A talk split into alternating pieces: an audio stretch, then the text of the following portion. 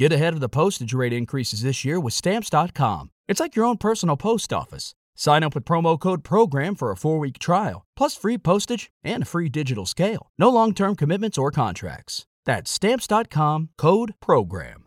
Say goodbye to your credit card rewards. Greedy corporate mega stores, led by Walmart and Target, are pushing for a law in Congress to take away your hard earned cash back and travel points to line their pockets. The Durbin Marshall credit card bill would enact harmful credit card routing mandates that would end credit card rewards as we know it. If you love your credit card rewards, tell your lawmakers hands off my rewards. Tell them to oppose the Durbin Marshall credit card bill.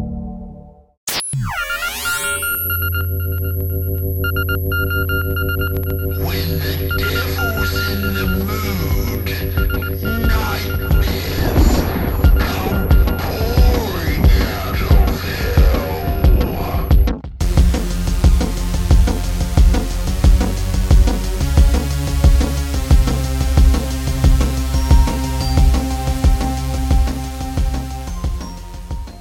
Welcome to the 151st episode of the Supernatural Occurrence Studies Podcast. Oh my God. So fucking paranormal. Oh, it feels good to say that. Hmm. My name is Jason Knight, host of this show, and with me, as always, is Oscar Spector. I nearly forgot my name. producer extraordinaire and podcast co-host. Wow, we're back. This is a first official episode after a, a year. Doesn't feel official. Isn't it crazy? I don't see a notary. Oh, she's in the closet right now. You have a stenographer too? For the- Yes. okay, counting the minutes and shit. Mm-hmm. Okay. Uh, yeah. So you know what's funny? We ended our seasons, ended our our series. I think. How Uh, do you say? It? We we ended the show yeah. last year with a fucked up story from Japan, and Uh, Yeah, we did. Yeah, we did. right with Yes. Issei Sagawa, the Kobe cannibal. Now we're restarting the show, same almost time of the year, right? Mhm. Yeah, yeah, right. With another fuckier story from Japan. Wow. And I didn't really plan it that way. I just kind of thought about it. I'm like, oh my God, Yeah, it just came up that way. Just uh, kismet, if you will. Kismet. Yes. Coincidence or something. Yes. Um, kind of strange. It is a little strange. Uh, or you have something against Japanese. or that. I mean, Not. I'm not going to focus on that part of it. I don't think it's that, you know. Not at all. Um, but also, you know, uh, you know, remember, uh, have you seen Avengers like Endgame? yes. Right. You know, uh, when people disappear, uh, Thanos did the thing. People, half the people, snap, right? The snap. A lot of people call it the blip. The blip. We're gonna call 2022 the blip. Dude, fuck 2022. It's the blip. It's nothing happened. We just came back. We just we we rematerialized, and we're just starting back at normal. Like, okay, we were doing December again. That's weird. yeah. Wow. Yeah, that's, that's it. We just do December? Nothing happened. Okay. In 11 months, nothing happened. Moving on. Right. Yeah. Let's move on. Very strange. And and we are face to face. I'm looking at your lovely eyes. Hmm. We can see each other finally. We are pick up our cues. Yeah. You didn't even I, you didn't even mention my haircut. Dude, uh, what haircut? I haven't. Your hair is like 16 That's actually feet big. long. You know, the last time I cut it was probably around that ta- last time we recorded. No kidding. That's probably been it's, it's been a year. I I like it a lot. He's you. got long, luscious linguini locks. Linguini locks. Yes. hmm very thin, long, straight hair. Yeah. No, I like I Mm-hmm. Dark like brown. the long hair thing. It looks good. Thank you. Yeah, you got this perfect hairline going. See, I couldn't pull that off because my hairline's fucked up. I don't think it's that fucked up. Thank you. You But- get you get to stay. Oh, okay, good. Who are you gonna bounce the ideas off of, huh? What are you gonna do? Talk to yourself? You're gonna run over here and then go over there? Yeah, right. Run around the table, Yeah, knock everything over because everything's so precarious. Everything is yes, right exactly. One like a 2.0 earthquake will shatter this, Oh, dude. Yeah, this is a very and precarious. a 2.0 earthquake is nothing, by the way. Right. Yeah. Yeah. Uh, walk heavy and everything's coming down. Mm-hmm. Think heavy, and it comes down. Yeah. Are we are we having more whiskey or what? Are we done? I'm not. Uh, I'm not done if you're not done. I've been drinking.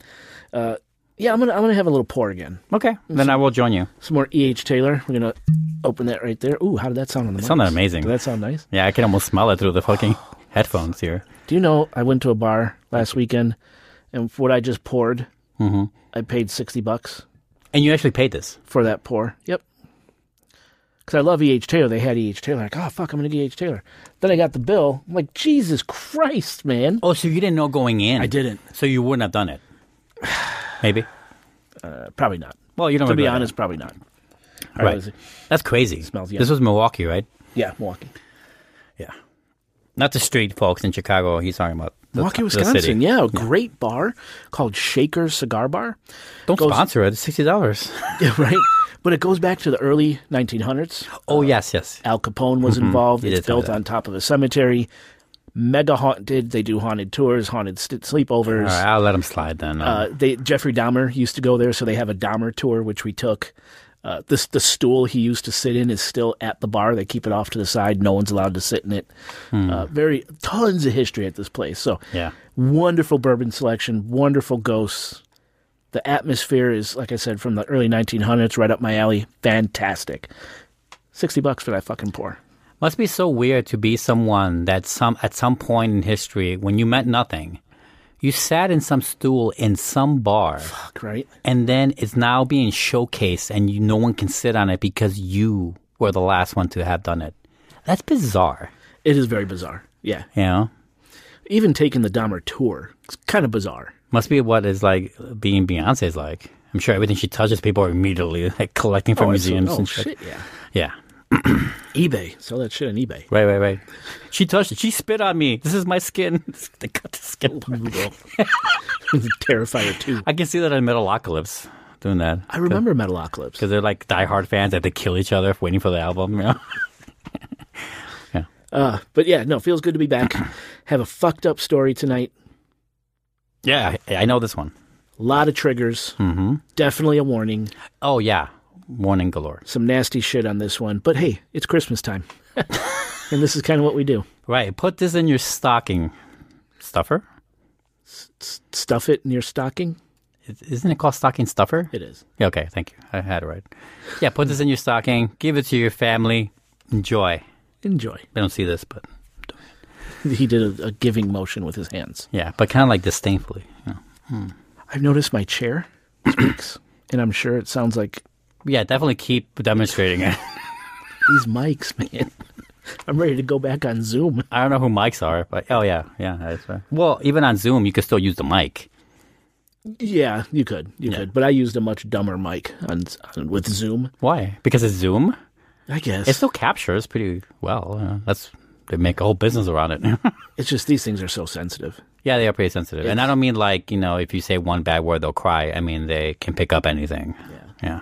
So the, some of the, the downfalls of the quirks of recording uh, Yeah, in I'm, person. I'm really worried what kind of sounds I'm gonna hear. Like, do I smack my lips at all? I wonder. I'm gonna I'm gonna find out. Hopefully, this pop filter helps with that. right? Yeah, no, I'm sure it does. But it it, it helps with pop, not Oh, well, wet your lips with some whiskey. So fucking never heard a call to adventure as much as that. Yeah. Uh, not much has happened with me since the last we, we did our little welcome back recording release. You know, it's been pretty slow.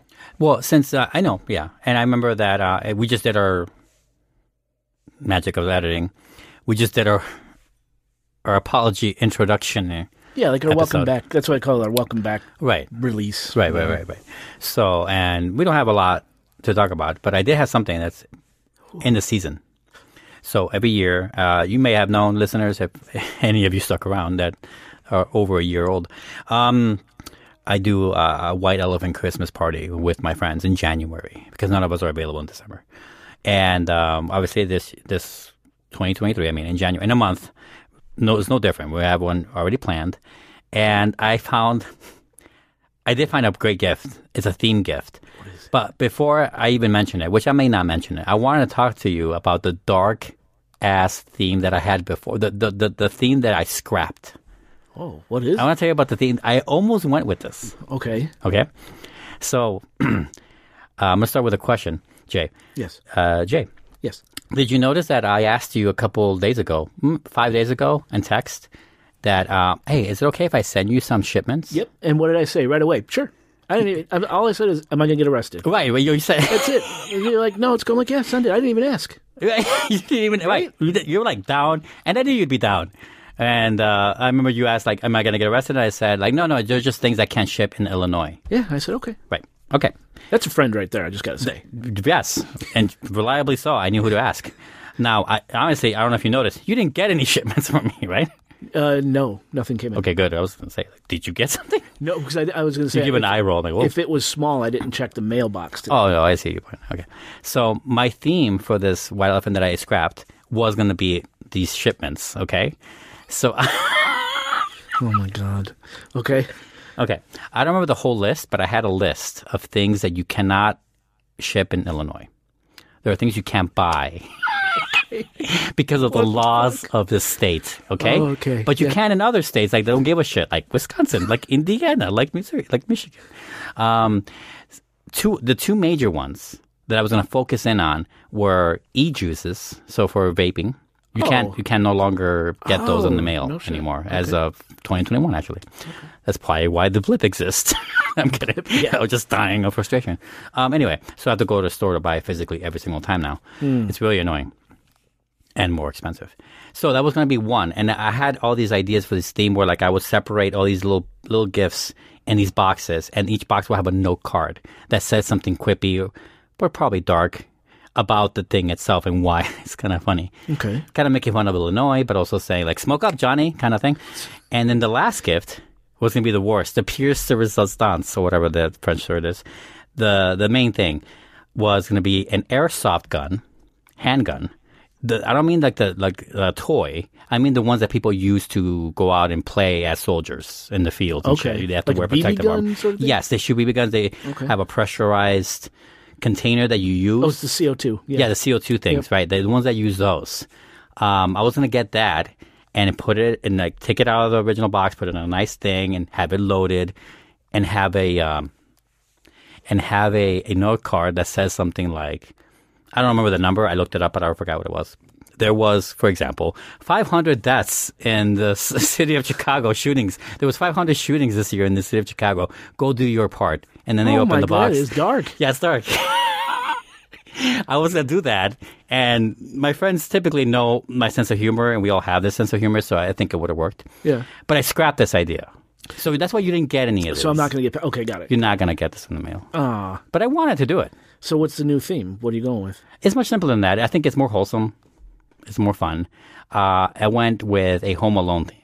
Oh, yeah, it's nice. So the Home Alone theme is I got the two. Tur- I got uh, a pair of turtle doves that are ornaments from the second movie. Yeah, yeah. I got uh, Micro Machine toys.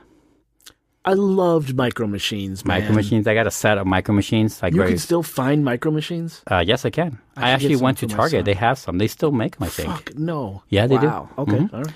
Uh, toy soldiers, those old green toy soldiers that um, Kevin McAllister uses to shoot. Oh, Yeah. I got an airsoft gun, handgun, but like a toy, like a Nerf type gun. It shoots really good though. I tried it out, and so, so you can shoot the soldiers with. I got a VHS copy of the 1991 movie. Nice. Um, and there's some other stuff relating to the movie, like a map of his diagram of what, where all the traps are, That is cool. things like that. That is pretty cool. So cool. basically, That a Home Alone cool. theme gift. That's nice. I like it. Yes. So I went, I went wholesome. I mean, complete opposite ends of the spectrum on that one. I, I, I like There's still a weapon in it, I like what you settled on. but yeah. So, uh, thank you for sharing. That's awesome. Mm-hmm. Yeah. You just reminded me the whole sending me things and me not questioning. Yeah. I just, you know, for my friends, yeah, I'll do it. Yeah, yeah. Whatever. You, uh, so I had a, a So PO box guys, PO box five oh. a friend of mine uh, has a very successful tattoo shop in Chicago. Mm-hmm. Uh, he, tons of money. I mean, just money hand over fist. right. And and one day he called me, and uh, and it's been it would it had been quite a few years since we spoke. Yeah. And he called me out of blue. He's like, "Hey, how's it going? Yeah, it's going. Everything's going good. Oh yeah, it's good. Hey, could I send you a monkey?" I'm like, "Fuck, what?" He goes, "I can't get a monkey sent to my house. It's illegal in Illinois. Can Yeah. I send it to you?" It is illegal. I'm like, "Fuck, okay." I think I saw it." that on the list. Yeah. So I just said, "Yeah, sure." Uh, oh, I never got the monkey. You never got He the backed monkey? out. Yeah, he oh, out. he backed out. But it was you know quite a few thousand dollars, and it couldn't be shipped to Illinois. So he's like, uh, wow. "I'm going to call Jay," and Jay always says yes. yeah, you also can't send a tiger here. Apparently not. No. Uh, so that that's kind of what it reminded me of. Yeah, if I like you, I'll, I'll do what I whatever I need. Yeah. I've smuggled drugs for people. I accept monkeys. I mean, we call him the all. human mule. It's true. it's the truth. You know that uh, Clint Eastwood movie, The Mule, based on this guy. Our good old Jason Knight. Yeah. Well, Jackass. fucking jackass over here. no, with, with Johnny Knoxville, based on this guy. Um. So I should have probably said at the top of the show uh, that you know if you don't want to hear this banterous intro, go to the fucking show notes. There's you remember that? There, Wow. I forgot. Yeah, you know, like through this hiatus we took, Yeah. I'm watching a bunch of comments come in on YouTube, and people are so mean, like fucking long intros, get to the point, blah blah blah. I'm like asshole. There's a timestamp right there. Oh yeah, we offer timestamps. Go to the goddamn timestamp. You don't have to hear any of this. Get right to the topic. So Mm-hmm. Yeah, I forgot to say that. story. If you want to hear this, go to go to the show notes. It'll be there. Yeah. Um. Yeah, life still sucks. Uh, you know, can't wait for the Florida trip. I think I mentioned that in the last episode. We're going Yeah. to Florida again. But that's about it for me, man. That's cool. I just want to mention that a little bit, and then we can move on. Yeah, I'm ready to spin this horrible story uh, and give people nightmares Mm-hmm. for Christmas. That's my gift to our listeners. Is You know my favorite gift you've given me without you even without even knowing you've given it. Uh so far at this point in the year is that there is as far as I know no phone number. No fake ass phone number to give out. bro. There is no phone number anymore. you can't give out one. There is none. Actually, Phone there is. No, there isn't. No, there isn't. Give me this gift of not lying to the American public. Well, the world public. The public. Uh, I could say world. I mean, we have listeners all over. yeah, right. Yeah, yeah, do. yeah. Germany listens to us. But like, Website no. chicagoghostpodcast.com. That's okay. They can go there. I'll allow that. Uh, we don't have a Patreon anymore for now. Right. Fuck 'Cause- Twitter. Fuck Twitter. Uh, 872. No, no. No, we don't. Jay, I thought we were, I thought we got hacked. Do I remember? we did. Yeah, We so, our shit down exactly. twice. So, uh, I do remember it. you remembered it? I had to Is it re- still active? it is active. Oh, man. 872 I got coal this year. I got coal. 0767 872 529 Changing my name to 0767. Give us a call. Leave us a voicemail. Let us know you're still out it's there. not real. Let us know you're still out there. Oscar, don't you want to know if listeners It's not real. Fine, send us an email. Yeah, send us an email. I'll Contact believe at that. Mm-hmm. Send us some AI art, which is all the new things right now people are doing. AI art? AI art. Have you not looked it up? God, No. Oh, it's fucking fantastic. Is it really? You could look up anything. Anything your little brain can think of, it'll make art out of that thing you're thinking. And AI will do it for you. I kind of like that. Yeah. You know, they said I've heard that if if AI gets to the point where it could replicate a human, what was it, a human signature, Hmm. it would be the end of the world. Oh, okay. Yeah. I mean, I'm embracing it more at this point. It's been shitty everywhere. So Yeah. I forgot the whole story behind the signature thing. I'm not going to get into it here, but that's what I heard. yeah, it could be a topic. So it's, I mean, if they're doing beautiful art, it's only a matter of time before they can replicate. I didn't say signature. beautiful, just but they're making art. Oh, okay. I mean, some of it is beautiful, I guess. Yeah. All right. Do we do we break anymore, or do we just roll into it? We should probably. Yeah, uh, I mean, we should take a break because I think, I mean, your your cataracts are acting. You probably need to take your medication. Poor bastard. Why did Giving out fake ass phone numbers. I don't know what the fuck you're doing because you hate yourself. That's why. This year, I really did. All right. Um, we'll be right back.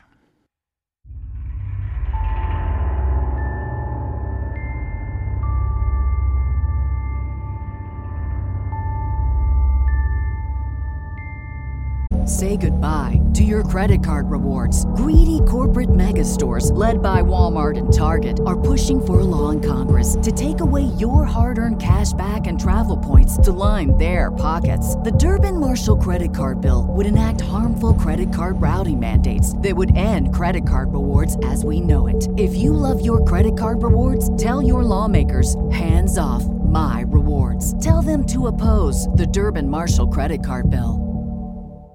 With Lucky Land slots, you can get lucky just about anywhere. Dearly beloved, we are gathered here today to. Has anyone seen the bride and groom?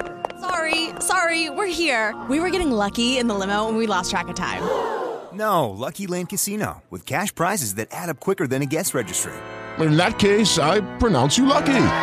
Play for free at LuckyLandSlots.com. Daily bonuses are waiting. No purchase necessary. Void where prohibited by law. 18 plus. Terms and conditions apply. See website for details.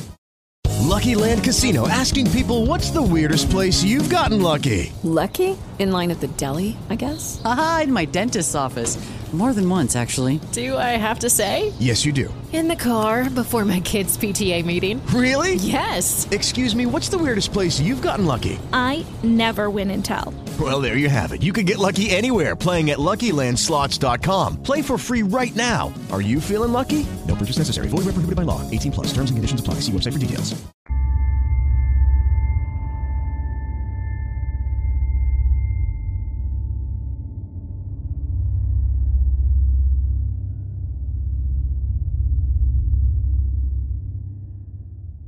Welcome back to the show. Well, I can't believe I'm going to say this, Mm, I remember now. but the lights are turned down low. The ceremonial candle is lit. And the E.H. Taylor is flowing. Mm. Let's start this show. So, uh, again, trigger warning. Major trigger warning on this one. Yes. Uh, this is this is nasty. I think this is worse even than the the Kobe cannibal we covered last season. yes. Uh, this topic is probably the worst thing I've ever researched. Many people believe that what we're going to talk about tonight is the worst murder ever committed. Ever committed. The story of Junko Furuta. The agonizing story of Junko Furuta is a brainworm.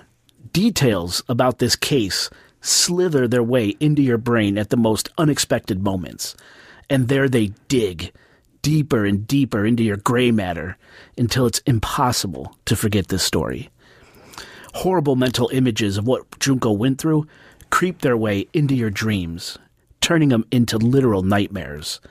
And I had several nightmares while putting this story together. Junko's story is a story that changes you, the way you look at the world, the way you look at people. What happened to Junko made me question the existence of God.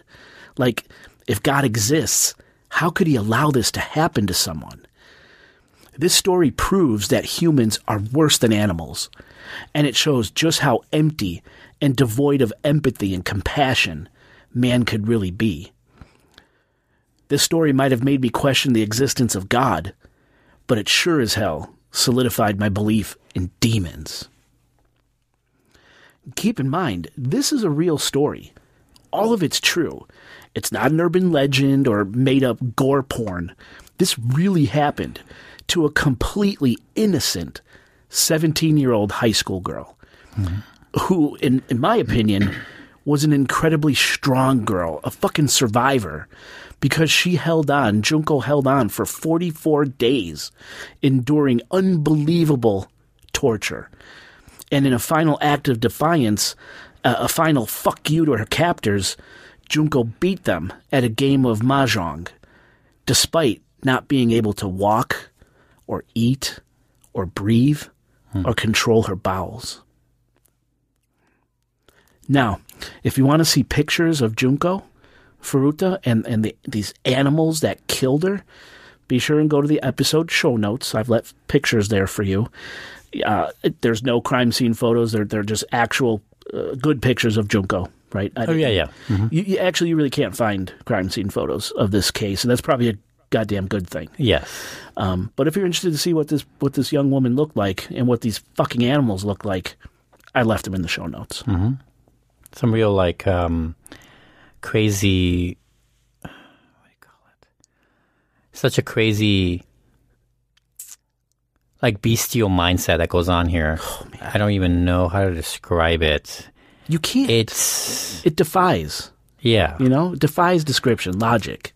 because you know you've heard of uh, you've heard of things like um, for example jaguars or other creatures like cats maybe especially cats is more relatable because also jaguar is a type of cat i guess um, cats are known to have you know torture their prey before they eat them things like that like a play like a torture play Oh, thing that yeah, they do right. You're right. it's a little bit of that that it feels like um, in a very like like like a like a gut feeling kind of sense. It feels like a little like that, a little brutal, but like a cat playing with like it's not the cat's fault, right? Not necessarily like an animal doesn't.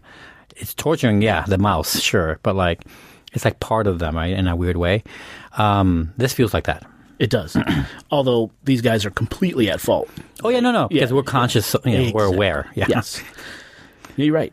You're right. Yeah. That's a great analogy, too. All right. Now, the Junko Furuta case, the story, the murder, takes place in Japan. And it's also called the Concrete Encased High School Murder Girl Case. Okay. Concrete Encased High School Murder Girl Case. Because ultimately, Junko's body was found in a 55 gallon drum encased in cement and discarded in a landfill. The Japanese could be so literal. Yeah, well, the translation could be weird too.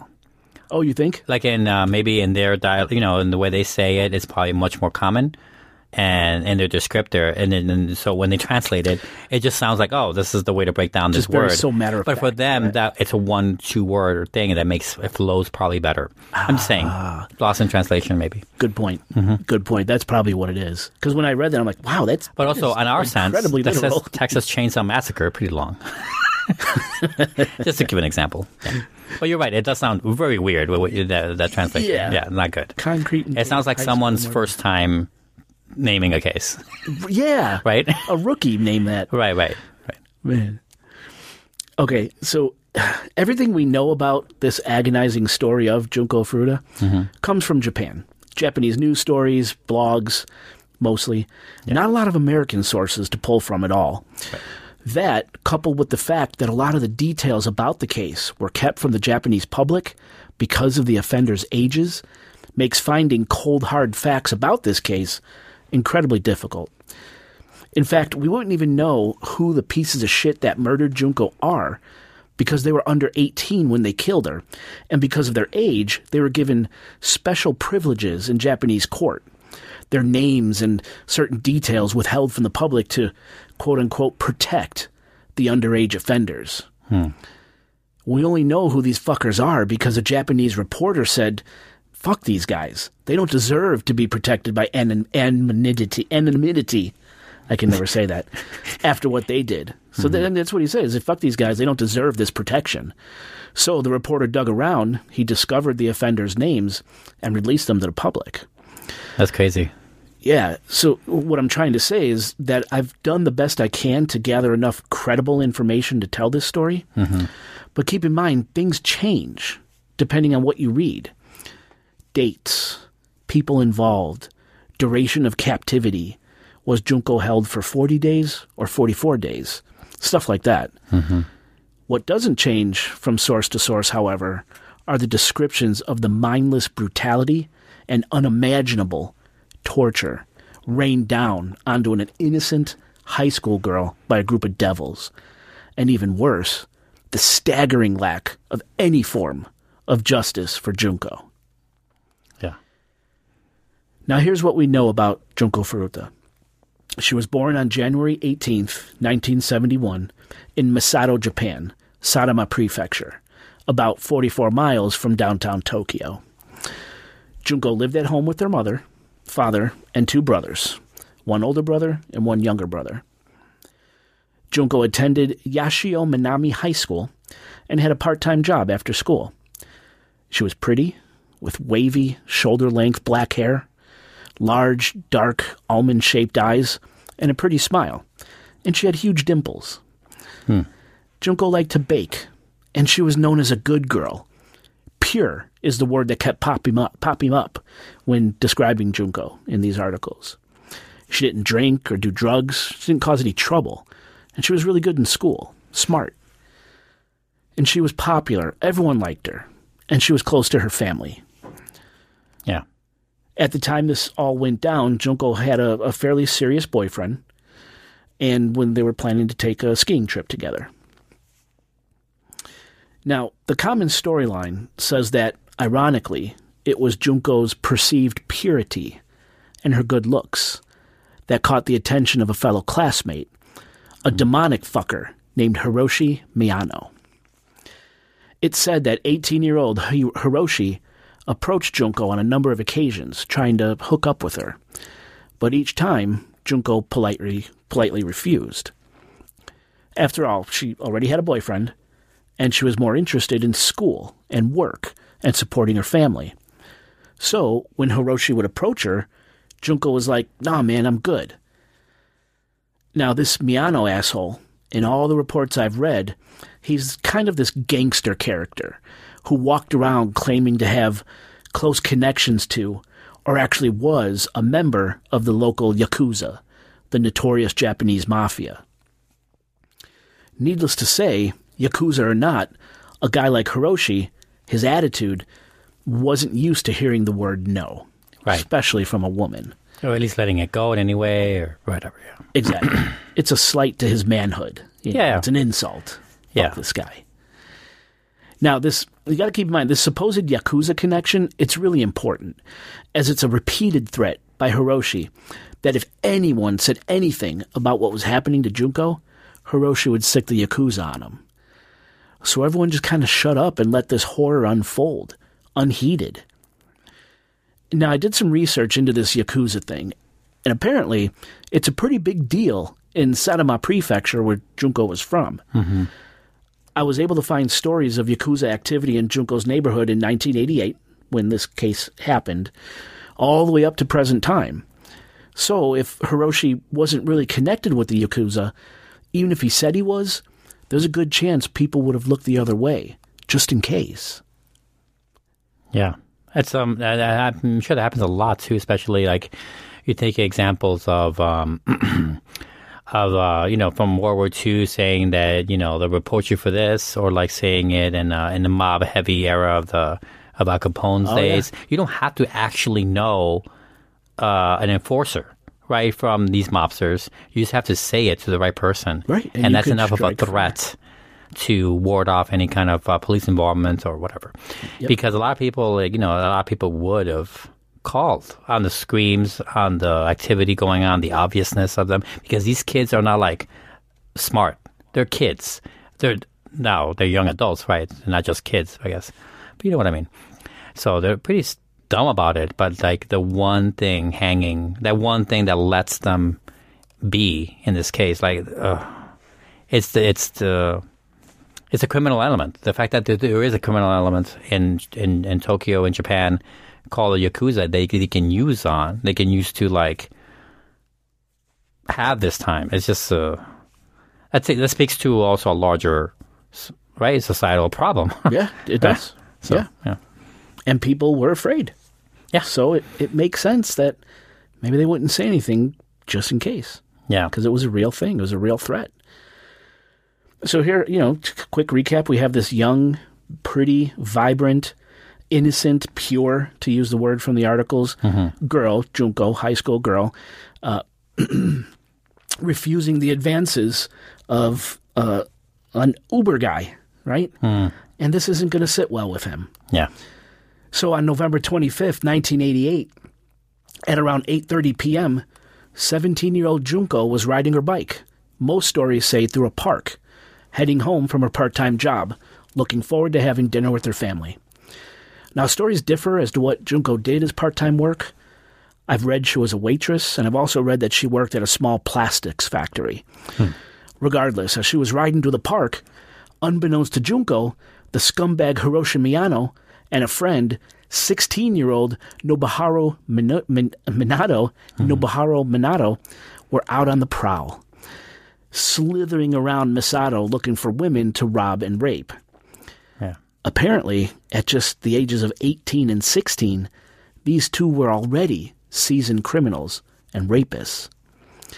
Now, normally, or nothing in this story is normal, right? Let's say, Right, right. let's say typically the two would rape and release women, but they would deviate from their MO with Junko. And we're not exactly sure why. Was it simply the boys' time to escalate from serial robbers and rapists to kidnappers and murderers? Was there something special about Junko that made them deviate from their norm? Did Junko refuse Hiroshi's advances one too many times? I can't really say, but unfortunately, the two maniacs saw Juno, Junko that night riding her bike, and Hiroshi devised a plan. On Hiroshi's orders, Nobuharu kicked Junko off her bike and then quickly fled the scene. And like a hero swooping in to save the day, Hiroshi approached the frightened Junko and offered to escort her home in case the attacker should return. Now remember, Junko knew Hiroshi from high school. It wasn't a positive uh, experience knowing him, but in her frightened state, Yeah. she decided to trust him. Hmm. Fatal, fatal mistake. Yeah. Now, instead of bringing Junko home to safety, Hiroshi, the little shit, took Junko to an abandoned warehouse where he raped her, and he threatened that the Yakuza would kill her and her family if she said anything about what was going to happen or what was happening. Hiroshi violently raped Junko right there in the warehouse. Then he took her to a local hotel where he raped her again. And he continued to threaten her that if she told anyone about the rapes, the Yakuza would kill her and her family, Junko and her family. Now, after raping her at the hotel, Hiroshi contacted his friends Joe Agura, 18 years old, Nobuharu Minato, the one that kicked Junko off a bike, right?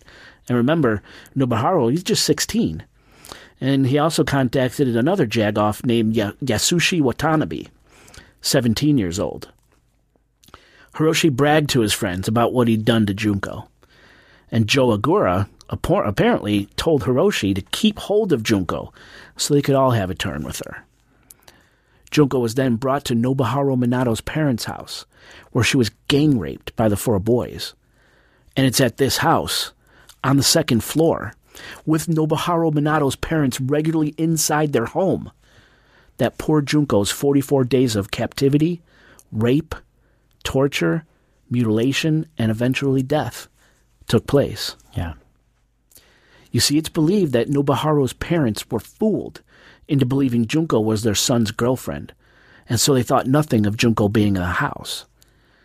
Other stories say that the parents were fully aware of what was happening to Junko. I mean, how could they not be, for fuck's sake? It's their home. But they were simply too afraid of their son's supposed Yakuza connections through Hiroshi Miyano to say anything or do anything about the depravity happening inside their home. That, and according to a few sources, apparently Nobuharu was beating the shit out of his parents too. So they were afraid to intervene and afraid to go to the police for fear of ya- Yakuza retaliation and getting beat up by their own son. That makes it sound as if Nobuharu's parents were just as much a, a hostage as Junko was. Maybe, right? Maybe, yeah. I mean, uh, maybe at worst, it's uh, sort of uh, willful ignorance to, you know, being as frightened as a neighbor would be about calling the cops on the kids. Right. Right. Yep. Fucked up. But they just have to see it and hear it more, right? Right. And get beat for it, probably, yeah. Mhm. Yeah, beating his own parents. I mean, these are just gold star gold star people here. Now, reports say that Nobuharu had a brother who also lived in this house and who was also aware of what the boys were up to with Junko, but this brother, too, did nothing to stop the insanity. Hmm. Now, up to this point in the story, Junko had been viciously beaten, continually threatened with her and her family's death at the hands of the Yakuza, Mhm. and she was raped at least six times. And sadly, it's about to get much, much worse. When Junko didn't return home from work on the evening of November 25th, 1988, obviously her parents got worried. On the 27th of November, Junko's parents contacted the local police to report their daughter missing and asked that a search for Junko commence, to which the police agreed. When word got out that police were searching for Junko, her captors forced her to call her parents and tell them that she was perfectly fine, that she ran away to a friend's house, and that she was thinking about coming home soon. So could they please call off the search? Her captor said she better be convincing that if her parents thought anything suspicious about the phone call, Yeah. the Yakuza would be sent over to the house to kill her entire family. And apparently, Junko was convincing enough because the police search was soon called off. Now, with no one looking for her, her parents reasonably appeased that Junko had just run away but was safe, and Nobuharu's parents held at bay due to fear or stupidity or both. Mm-hmm. The four devils had all the time in the world to play with Junko. Now, understand, we don't know the exact timeline of events. Junko was held for so long, and ultimately, so many people were involved with her torture that a breakdown of the suffering she endured day by day is impossible. Mm-hmm. All we have to go on are the words of her four main captors. And again, that's Hiroshi Miyano, Mm-hmm. the 18 year old supposed Yakuza tough guy. There's 16 year old Nobuharu Minato. That's the one that kicked Junko off her bike. And it's at his house where all this goes down. There's 18 year old Joe Agura and 17 year old Yasushi Watanabe. Watanabe. Mm-hmm. And so you know, it's believed that up to 100 people either knew about or participated in the rape, torture, mutilation, and murder of Junko Furuta. 100 people. Yeah. Yeah, there's no way other people didn't know about it. 40 days at least? 40 to 44 days. yeah. Mm-hmm. Court records say that at one point, a young girl visited the house during Junko's imprisonment, and the little bastard doodled on Junko's face while she was passed out from the abuse. I found this little piece of information in only one source, so I'm not, uh, who knows if it's true, but something about it just chills me to the bone. Hmm. and it's also believed that during her 40 to 44 days of captivity, Junko was raped up to 500 times. 500. So let that sink in. Yeah. Now, the timeline of events that investigator investigators believe is fairly accurate is as follows. And again, trigger warning, this is bad stuff. Probably the worst we've covered to date. Uh, and remember, up to 100 people are said to have either known, watched, or even took part in this nightmare. Mm-hmm. It's even said the boys charged an entry fee Yeah. I remember that part.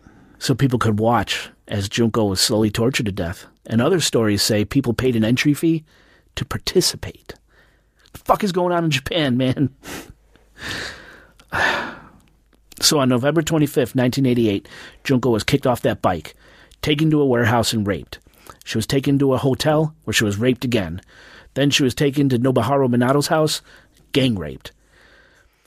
Then she was forced to act like Nobuharu's girlfriend and made to call her parents and say everything's okay.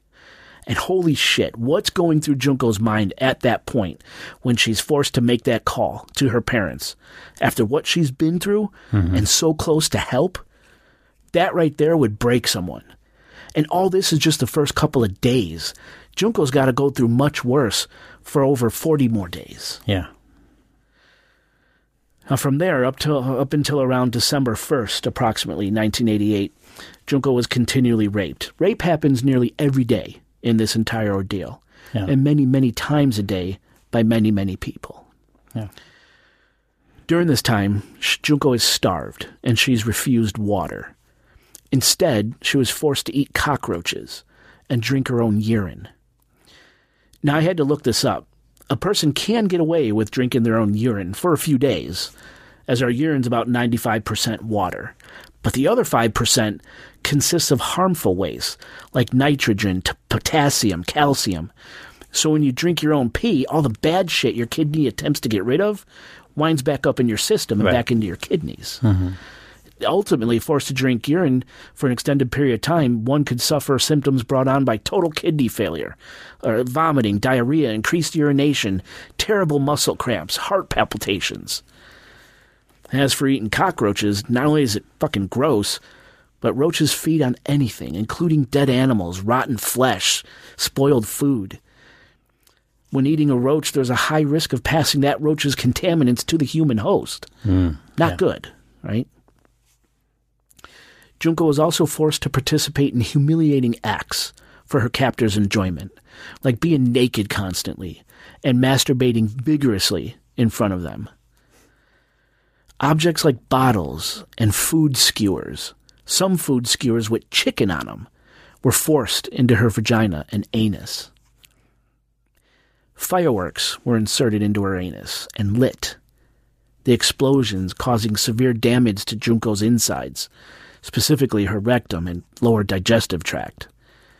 Inserting anything into the anus can lead to a severe abdominal pain, rectal bleeding, vomiting, fever. Ob- objects large enough, like a fucking bottle, can rip through the anus and, and rectum, again causing severe pain, hemorrhaging, and of course, terrible infection. Yeah.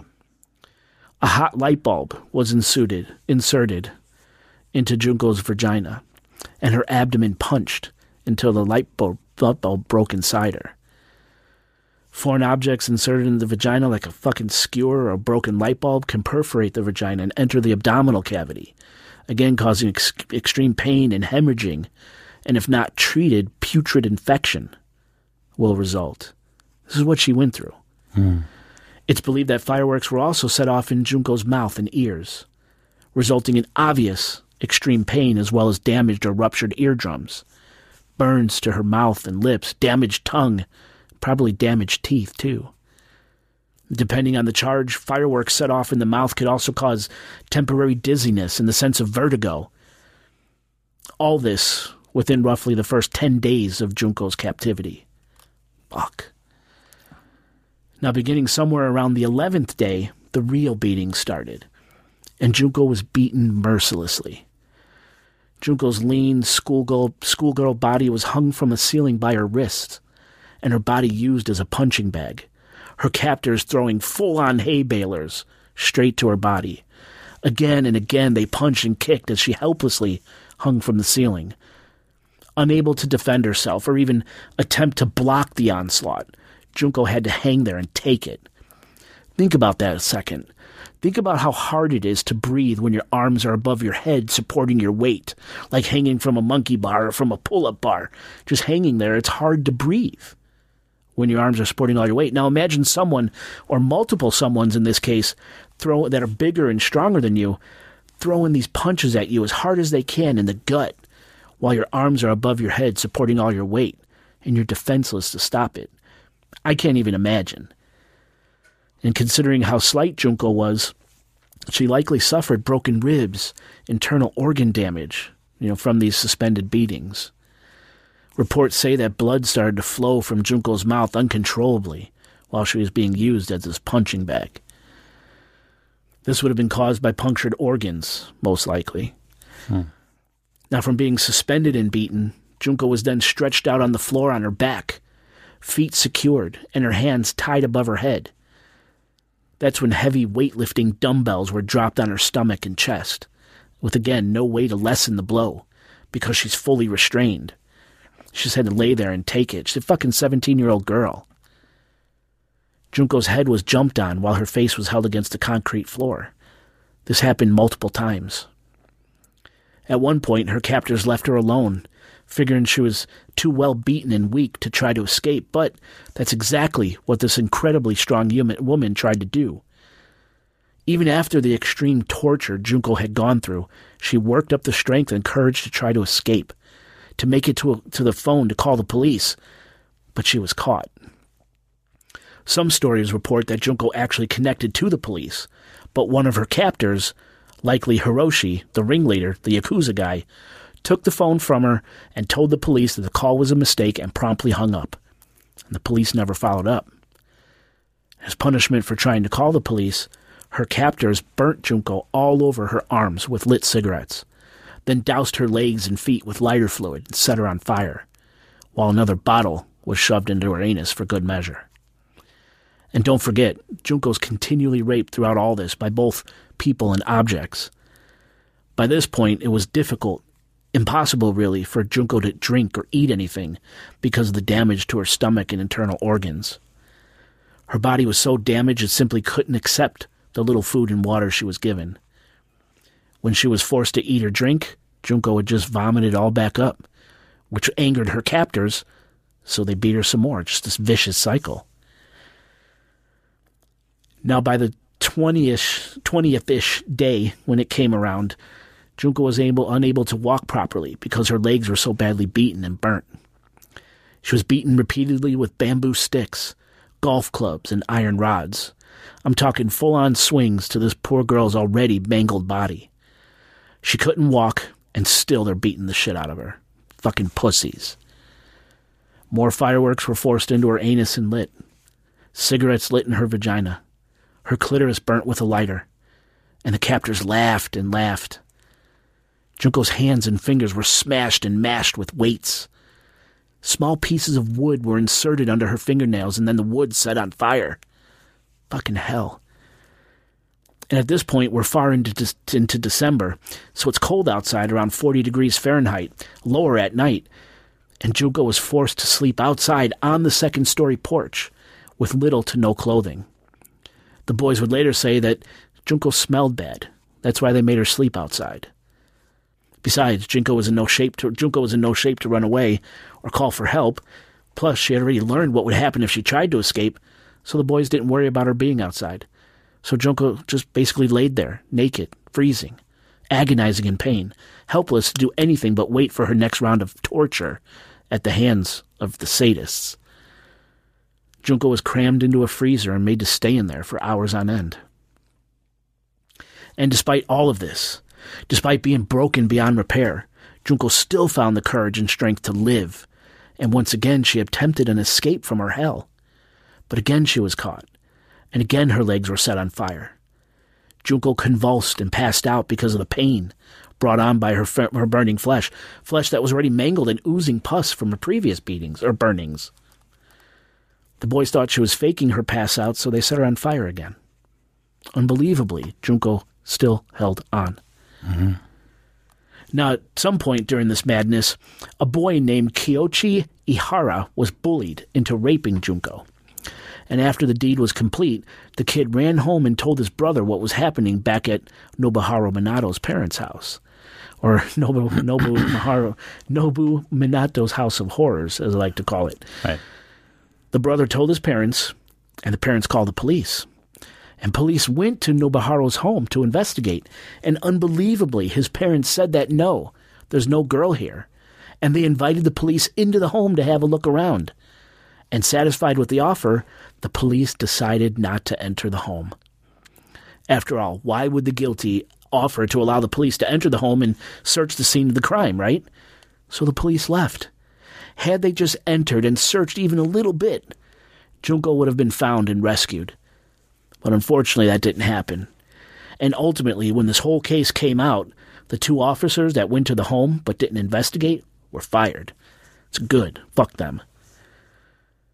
Around the 30th day of her captivity, Junko's eyelids were burned with a lighter, and hot wax was dripped onto her eyelids and face.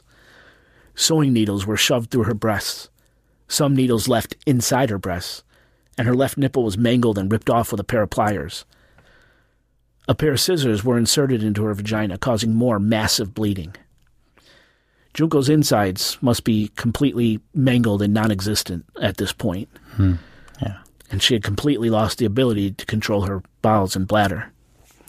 It would later be discovered that Junko's brain had actually shrunken in size from the constant trauma to the head and being in the constant state of fear.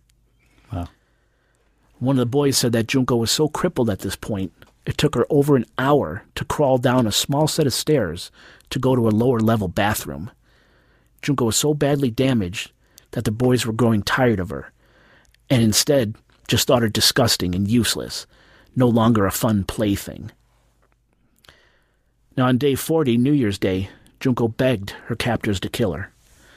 Of course, they wouldn't grant her that mercy. She spent New Year's Day alone, mutilated, and unable to get up from the floor.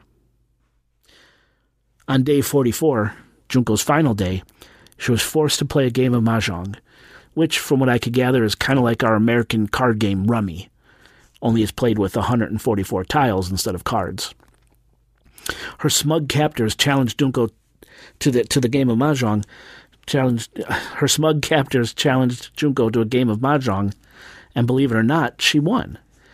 Her final fuck you to her captors. And of course, this en- enraged her infantile tormentors, so they went on a rampage. They beat Junko with an iron barbell. They forced her to stand and beat her feet with a stick. They kicked her and punched her. They placed two short candles on her eyelids and burnt her eyes with more hot wax. They dropped weightlifting barbells onto her stomach. Junko was beaten so badly, and so much pus was oozing from her burns, that they decided the only thing left to do was douse her arms, legs, face, and chest with lighter fluid, and they set her on fire. Again. What's this, the third or fourth time they set this poor girl on fire? At least. This final act of torture is said to have lasted for over two agonizing hours. And later, on that 44th day, Junko Furuta finally succumbed to her injuries and died. The animals could hurt her no more. About 24 hours later, the boys wrapped Junko's body in blankets and stuffed her into a 55 gallon steel drum and filled the drum with concrete. The drum was then ditched on a tract of land in Koto, Tokyo. And in case you're wondering, I'm not exactly sure why they kept her for a day before getting rid of the body. But knowing these demons, necrophilia is probably not off the table. That was never discussed to have happened, necrophilia. Right. But again, if these guys could go this far. Right. Two weeks after Junko's murder, police arrested Hiroshi Miyano and Joe Agura on a totally different gang rape charge. During the course of the questioning, the police insinuated that they knew about a murder the boys were involved in, though the cops were not talking about Junko, but rather a completely different open investigation the disappearance of a local woman and her seven year old son. Now, Hiroshi Miyano, that little bitch, he panicked, thinking that the police got the information from Joe Agura, who must have confessed to Junko's murder. So he, Hiroshi, told the police everything, including where they could find Junko's cement encased body. Wow. And within a few days, Joe Agura, Nobuharu Minato, Yasushi Watanabe, and Hiroshi Miyano were all in custody. The police quickly located the 55 gallon drum containing Junko's body, and she was only identified by fingerprint. That's the only way they could identify her. Yeah. Now, in court, these demon seed, they were tried as adults, but instead of being charged with torturing and murdering this poor girl, which could have likely led to the death penalty or at least life sentences, instead the charges were reduced to committing bodily injury that resulted in death. Therefore, Hiroshi Miyano, the ringleader of this hellish circus, the Yakuza guy, Yeah. was sentenced to only 20 years in prison. Nobuharu Minato was originally sentenced to just four to six years, but was resentenced to a whopping five to nine years on appeal. Just five to nine years. Nobuharu Minato's parents, the owners of the house where all this took place, Yeah. they were never charged, and neither was Nobuharu's brother. Now, Yasushi Watanabe was sentenced to just five to seven years, and Jo Joe Agura only eight years in a juvenile prison. Such incredibly lenient sentences for absolutely abhorrent crimes. But they were protected by special provisions applied to individuals 18 years and younger in Japan's court system. Now, in court, two other men were proven to be involved in the assaults because of physical evidence found on Junko's body, including semen and pubic hair. These men were Koichi Ihara, the one who was bullied into raping Junko, and someone named Tetsu Nakamura. The judge in the case was quoted as saying, quote, Exceptionally grave and atrocious violence had been inflicted upon the victim. Junko Furuta had been murdered so brutally at the young age of 17 that her soul must be wandering in torment. End quote. That's kind of crazy for a judge to say something like that, but it's the culture, right? The wandering ghost, torment. hmm Yeah. What do you think of the guy, the guy that was bullied into it? Do you believe that he deserves a, certain sentence or something? Uh, This must be weird. Yeah, I mean, he deserves something. I don't know. I think I. That's a tough one, man. That's a tough one. Yeah, it's so it's so weird. I mean, uh, I you know, unchecked aggression is like putting it mildly, but like there's this level of um, unchecked teenage id roaming around here. Oh man, yeah. I mean, on crack. How were you as a teenager? How was I? How much of your actions do you even control? And how Oh. much? And if it went unchecked, how? I feel like are we all like this? If we like we let it happen, and these guys just got like a weird, rare window of opportunity to, do to all- let it run. to let, it run run, and, and a poor innocent person was in the in the wake of it, or whatever. I hope this level of depravity isn't in all of us. I really do. Well, I mean, I mean, there's a certain sense of like you believe that humans can be this bad. They can be also the complete opposite. They can be that much good too. It's just that not these guys, right? Yeah. Right. Like you know, it's be easy to read this story or hear this story. I mean, in your case, listeners listening into it, um, and see nothing but the depravity that it is, and nothing hopeful in anything out there. nothing But you can also, you know, you can also bring up, um, bring up, uh, find a story that has the complete opposite reaction to that, and be also true, right? Yeah. Because we're capable of both, right? As mankind. Yeah. And these guys just feel like a lot of unchecked anger, a lot of like teenage id nonsense, like run amok. It feels so visceral that they don't, they themselves don't even know what they're doing. It's like they're just trying things out. Yeah. It's like they just see they're not seeing a person. You know how a child can be an actual child here, not like a young adult. An actual child can be devastatingly brutal in what they say Oh, yeah. or in what they do because they don't know what they're doing. Right. They don't know what is or what isn't wrong. These guys know what they're now. These guys know. I'm not saying they don't, but I'm saying just like a kid do, does that, can do that, is capable of having no discernible whatever between right and wrong. It seems like this is like an extreme version of that Absolutely. with their upbringing and whatever's going on.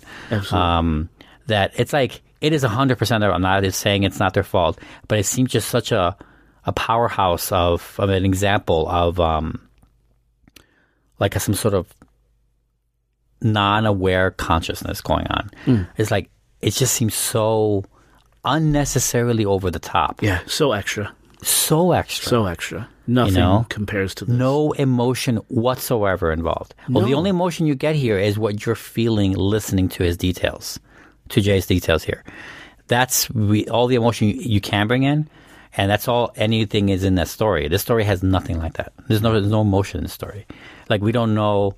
We can imagine a lot of things. Like if the parents and the younger brother were hostages in that situation, then I would say I don't think they deserve an, anything. But like I don't know. Right. Like, would you fight to the death as a younger brother or the father gets beaten to stay in one place and tell the police to get out of the, you know, whatever?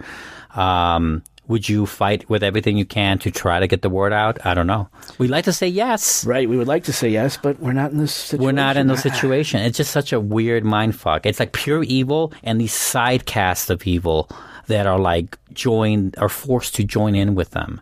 And it's like a weird societal thing that's obviously aside from the Junko torture. Yeah, that's true. There's a lot of repression in Yeah, that society. right. You know, we talked. Oh, about, generally speaking, yeah, yeah. we talked right. about a lot of that with Issei Sagawa. Mm-hmm. Um, yeah, it's it's. There's no explanation here. There's there's not. No, no, there, there, there really isn't. It's like aliens can see this as an example to kill us all. right. or not to show themselves. Right, and we have examples here too. It's nothing. I mean, not nothing to do with the fact that it's uh, this particular culture, but it can happen anywhere. It has happened here. We have the most serial killers than any other country, and among other problems. But like, you know, uh, it's just insane. It's just insane. Yeah. It's insane to think about it. You can't con- you can't wrap your mind around it because you'd have to think of how you were at that age, and then somehow find a weird, find a, a touchstone where you could have gotten that far. I'm not even saying with another person. It could be with an animal. It could be with yourself. It could be with what you say, not what you do. Right? Hmm. It could be nonviolent, but you can all have that example. But it's hard to touch back. And the older you are, the more far apart you are from it. Hard to relate. Yeah. Hard to relate. Absolutely. And another thing, uh, there's you know, there's a lot of inspiration. This story has inspired a lot of things in Japan uh, with their with their artists. Particularly, uh, there is a, a manga called Seventeen. It's meaning seventeen years old. Yeah. Is a manga with a story by Seiji Fujii and art by Yoji, Yoji Kamata, published in 2004. It depicts the kidnapping and rape of a girl based on the murder of Junko Furuta. Now, obviously, it hmm. doesn't have her name, Right. but it's strictly based on that. And there is a, a movie called Concrete, Yes. as you can imagine, Yep. from 2004, independently produced Japanese film based on the murder case. I've never seen it, but Never seen it either. And there are others that are not indirect, even more like subtle than those two examples. I remember um, Takashi Miike has done a few, oh yeah, a couple things that like you, you, some of your descriptors they torture people in his movies that way, and some of them are like are meant to be like an honorific on this horrible case because that's I mean one on one hand it's art he's making. And he's touching back on something that his audience, the Japanese people, would understand. recognize. You know, I mean, that's what he's Ah. doing. He's inciting a visceral reaction with his scenes. So if you know the story and you watch them, you know, you can see uh how artists can take the story into their own.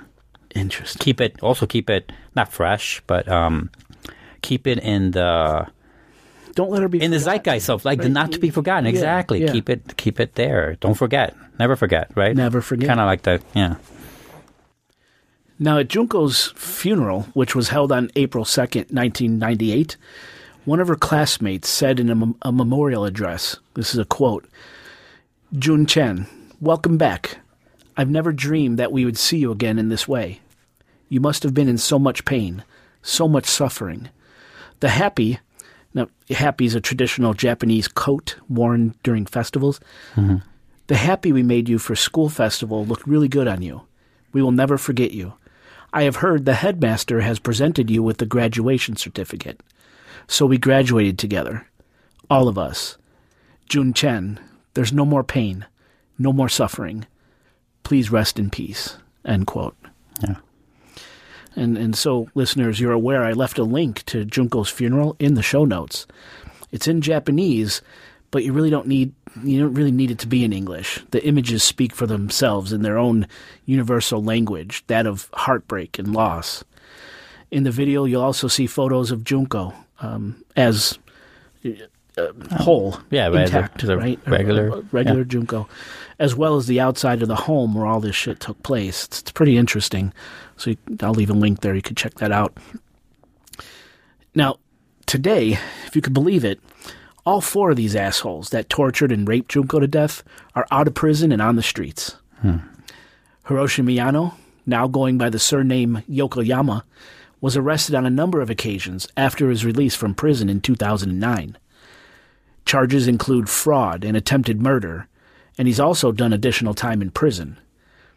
Hiroshi is chronically unemployed, yet he always seems to have money and fancy cars and nice clothes.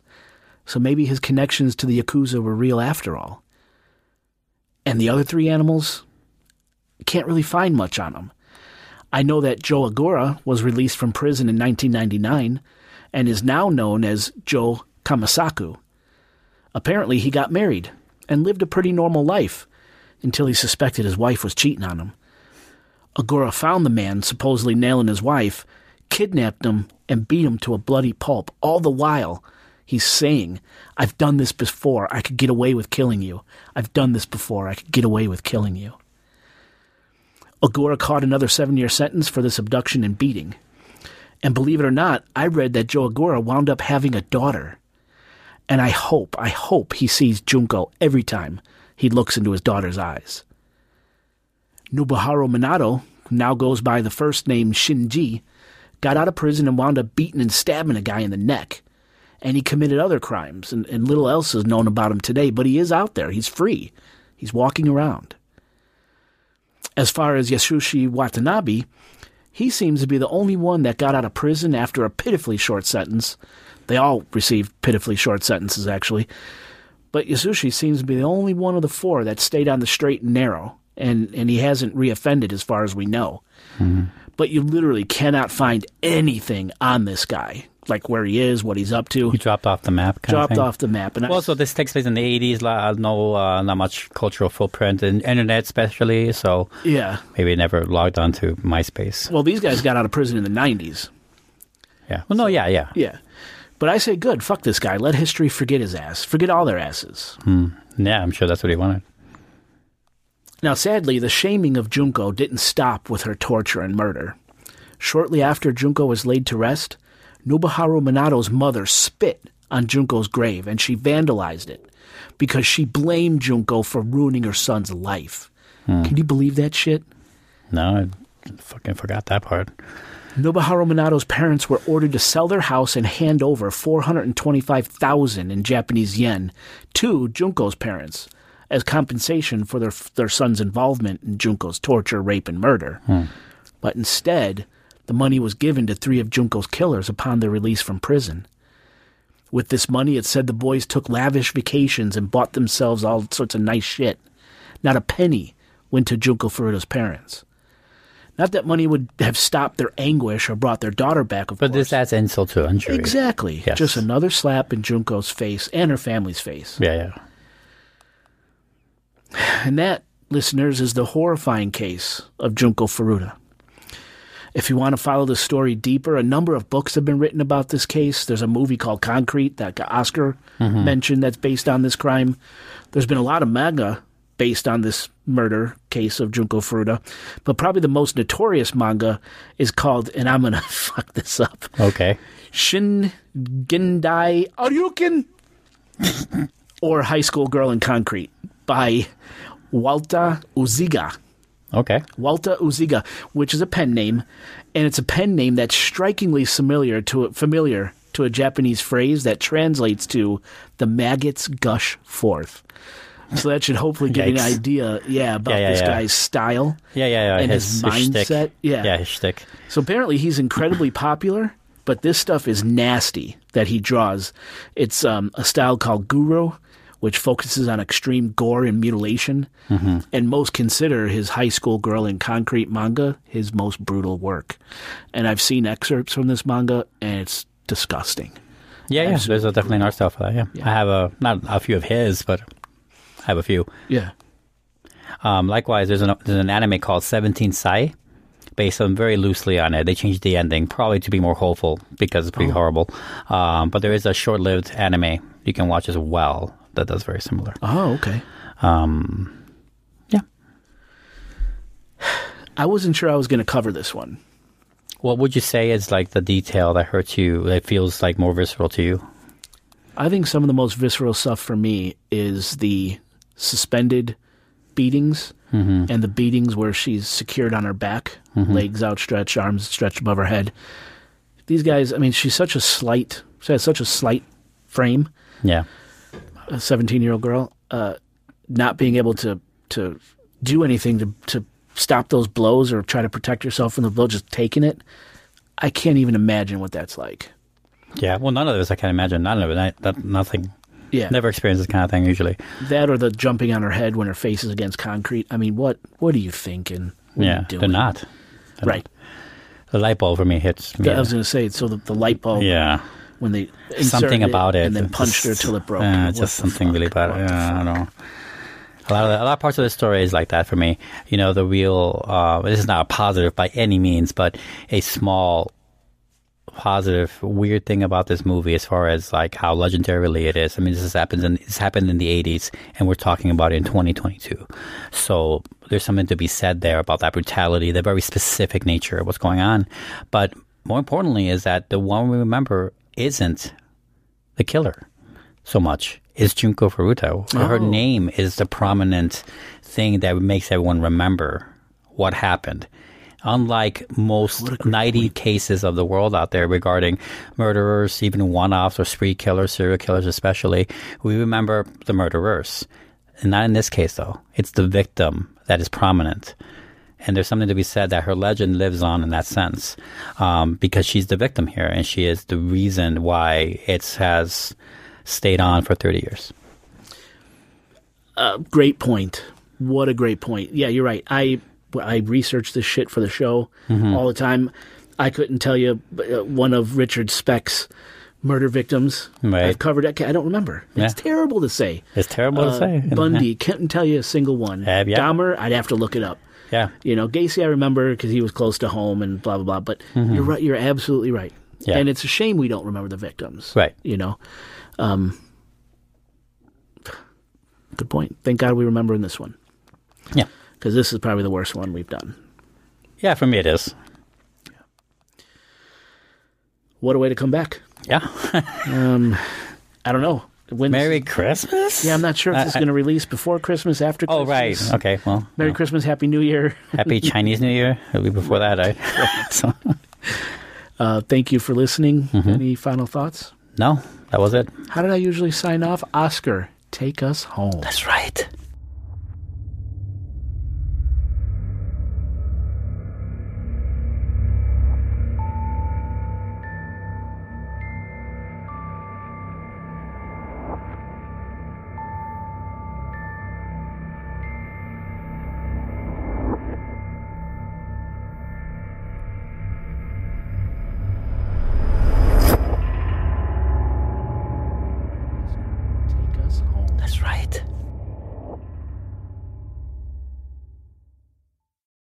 Lucky Land slots, you can get lucky just about anywhere.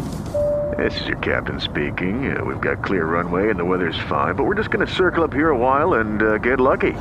No, no, nothing like that. It's just these cash prizes add up quick. So I suggest you sit back, keep your tray table upright, and start getting lucky.